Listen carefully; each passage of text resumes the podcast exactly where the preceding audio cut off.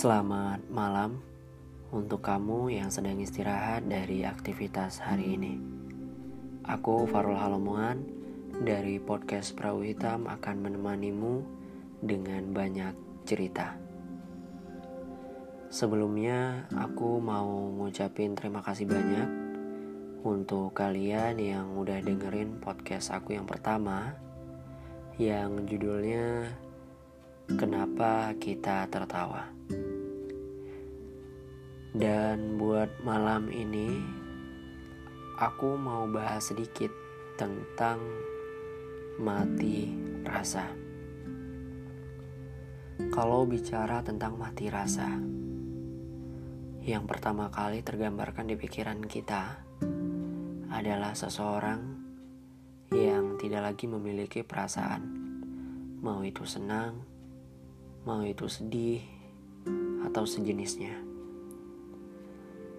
mati rasa itu adalah kondisi seseorang yang sudah tidak bisa lagi atau tidak mampu lagi menunjukkan ketertarikannya terhadap sesuatu hal.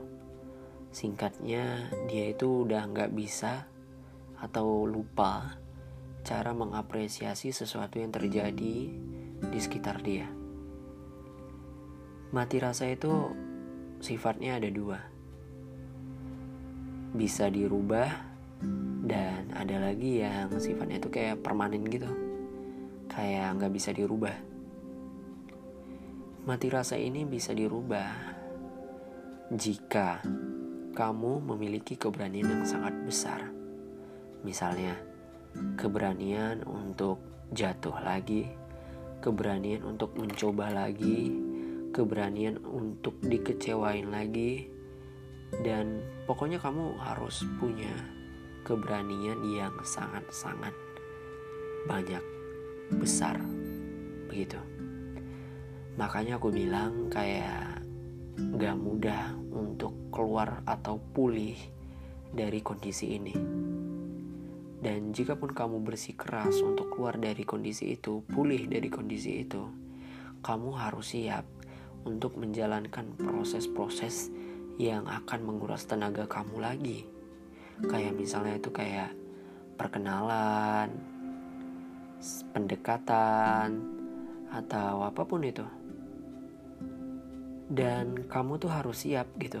Intinya tuh kamu harus siap untuk nerima orang baru lagi yang kamu nggak tahu niatnya itu mau buat kamu senang atau malah bikin kamu kecewa. Di situlah letak resikonya.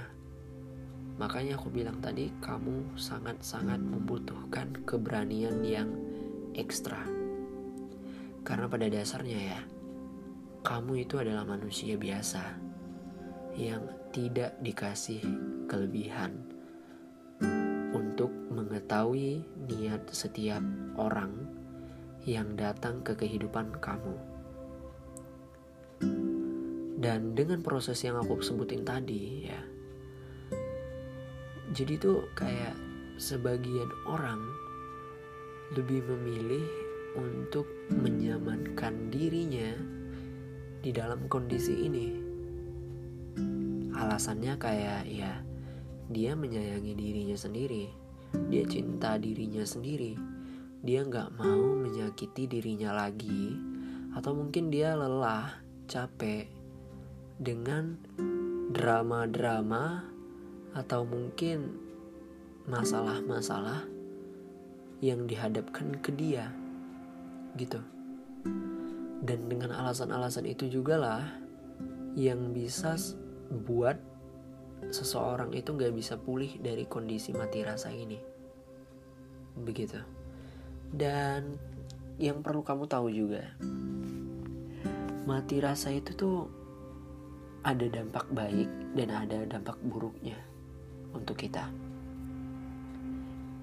Dampak baiknya karena itu tadi, kamu akan lebih memiliki banyak waktu untuk mencintai diri kamu, menyayangi diri kamu, mengapresiasi diri kamu, menghargai diri kamu, dan kamu bisa lebih fokus dengan sesuatu hal yang kamu tuju, dengan sesuatu hal yang kamu idam-idamkan, dengan sesuatu hal yang udah kamu jadikan goals di dalam hidup kamu.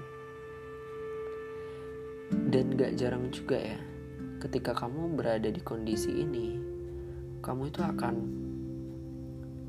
menutup ruang di segala sisi kehidupan kamu kamu akan tutup itu semua dari orang-orang di luar sana. Kamu tidak akan memberikan sedikit celah di dalam ruangan itu untuk orang yang akan mengomentari hidup kamu. Kamu itu akan lebih kayak menutup diri ya ketika kamu berada di kondisi seperti ini. Dan mungkin awalnya akan terasa nyaman, terasa lega gitu. Tapi percayalah lama kelamaan kamu akan merasakan sisi buruknya dari kondisi mati rasa ini. Aku nggak tahu kalau kamu yang merasakan ini tuh sama seperti yang aku rasakan atau enggak yang jelas aku pribadi yang pernah di kondisi demikian itu tuh merasakan seperti itu.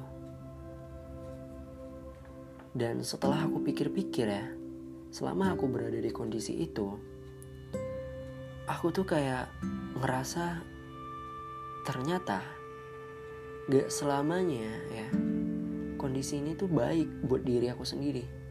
Aku mulai ngerasain itu ketika aku mengalami kayak apa ya kayak tidak punya rasa suka ketertarikan terhadap sesuatu hal itu aku agak lama juga tuh sekitar dua tahun ya lebih atau kurang kurang tahu lupa berapa lama. Pokoknya itu lumayan lama ya. Kenapa aku bilang kayak gitu? Karena gini. Sifat alami manusia yang membutuhkan pasangan teman, dan lain-lainnya itu nggak akan bisa hilang dan nggak akan terlepas sampai kapan pun. Dan yang perlu kamu tahu, sifat alami itu sudah kamu bawa dari sejak lahir ke dunia ini. Jadi itu tuh nggak bisa kayak dipungkiri lagi. Kamu tuh nggak bisa munafik soal kamu tidak bisa terlepas dari orang-orang lain. Gitu mungkin kamu bisa ngomong kayak aku bisa kok tanpa dia aku bisa kok tanpa si A aku bisa kok tanpa si B. Percayalah itu bentuk kemunafikan seseorang yang hidup di dunia ini. Karena gitu seringan apa pun ya pekerjaan kamu kamu itu bakal butuh seseorang percaya deh. Dan segengsi apa pun kamu atas bantuan orang itu dan pasti kamu akan tetap butuh bantuan itu. Jadi, jangan pernah gengsi untuk meminta tolong dengan orang lain, dan jangan pernah untuk malu memulai sebuah hubungan, gitu. Karena itu semua bisa menghalangi kamu untuk lepas dari kondisi-kondisi yang seperti ini. Paham? Paham ya? Dan ya, kalau kamu terlalu lama di kondisi kamu yang ini atau mati rasa ini, hidup kamu tuh akan jadi lebih kaku. Percaya deh. Terus tuh menonton. Terus itu kayak lempem aja gitu. Kayak nggak asik lah. Gitu. Dari situlah muncul cabang-cabang sebutan-sebutan kayak antisosial, introvert, nggak asik, cuek, dingin, nggak pedulian atau apa pun itu. Nah, datanglah sifat-sifat yang kayak gitu, nama-nama sifat yang kayak gitu. Orang yang memiliki sifat-sifat yang tadi aku sebut, itu tuh berawalnya dari kondisi ini. Karena dia tuh udah terlalu nyaman di kondisi mati rasa ini, sehingga timbullah sifat-sifat yang tadi aku sebutin. Begitu. Mati rasa nih ya, penyebab itu banyak banget ya. Salah satunya nih, aku akan jabarin sedikit ya. Orang ya yang sudah mati rasa itu biasanya adalah orang yang dulunya sangat-sangat sibuk membahagiakan orang lain. Satu. Yang kedua, dia lupa mengapresiasi yang dia lakukan. Kedua itu. Ketiga, dia terlalu besar meletakkan harapannya ke orang yang belum tentu bisa sesuai ekspektasi dia. Paham ya maksud aku? Kayak dia tuh ngasih kepercayaan ke seseorang yang dia nggak tahu kepercayaan itu bakal dijaga benar-benar dijaga oleh orang yang dia kasih kepercayaan itu atau enggak. Dia itu hanya bermodalkan kamu kan adalah pasanganku, kamu kan adalah sahabat dekatku. Dia hanya bermodalkan itu. Gini, aku kasih tahu ya Gak selamanya orang-orang yang kita sayang, orang-orang yang dekat dengan kita itu bisa diharapkan. Gak selamanya. Karena juga mereka tuh manusia, gitu. Mereka tuh manusia. Mereka nggak bisa selalu memenuhi apa yang kalian inginkan, orang-orang inginkan, termasuk juga kamu. Kamu juga tidak bisa mengabulkan terus-terusan apa permintaan orang-orang itu. Begitu juga lah orang-orang yang kamu kasih kepercayaan. Paham? Sampai sini paham lah ya. Nah, tapi gitu juga kita nggak bisa menyalahkan orang-orang itu yang mengecewakan kamu. Ya, di dunia ini emang serba salah gitu. Kalau kamu mau bilang kamu nggak mau lah percaya sama dia, dia udah kayak gini, dia udah kayak gitu, kamu tuh bakal dicap risikonya tuh kamu bakal dicap sebagai orang yang krisis kepercayaan. Dan kalaupun kamu misalnya memilih untuk percaya lagi untuk seseorang, kamu tuh bakal ya risikonya bakal dikecewain lagi. Jadi intinya tuh kamu tuh harus pandai-pandai lah dan harus lihai untuk meminimalisir kekecewaan kamu ke depannya gitu. Jadi mati rasa itu ya itu adalah orang yang kekecewaannya itu udah banyak banget udah keseringan gitu makanya itu aku mau ngingetin buat kamu yang sedang di kondisi ini segeralah pulih jangan menyamankan diri kamu di dalam situ dengan waktu yang lama karena itu sangat-sangat membuat kamu menjadi apa ya hidup itu kayak nggak berarti loh kalau aku bilangnya kayak gitulah. Karena gini ya jangan biarkan hidupmu itu hampa gitu. Tanpa kisah manis dengan orang-orang di sekitar kamu dengan orang-orang yang kamu sayang dengan orang-orang yang kamu cintai itu cobalah berpetualang ya di dunia kita yang keras ini jangan selalu berada di zona nyaman. Ingat itu. Dan satu lagi, enggak semua orang itu tuh sama. Ya. Itu hanya urusan waktu yang ingin memberimu sedikit pengalaman.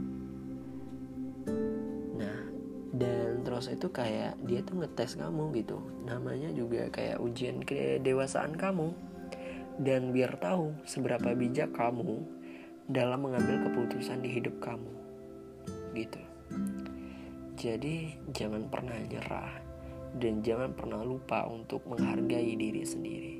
Jangan terlalu sibuk untuk menghargai orang lain, tapi hargailah mulai dari diri kamu sendiri, baru hargai orang lain. Begitu. Aku Farul Halomuan pamit undur diri. Sampai jumpa di episode baru nanti. Selamat malam.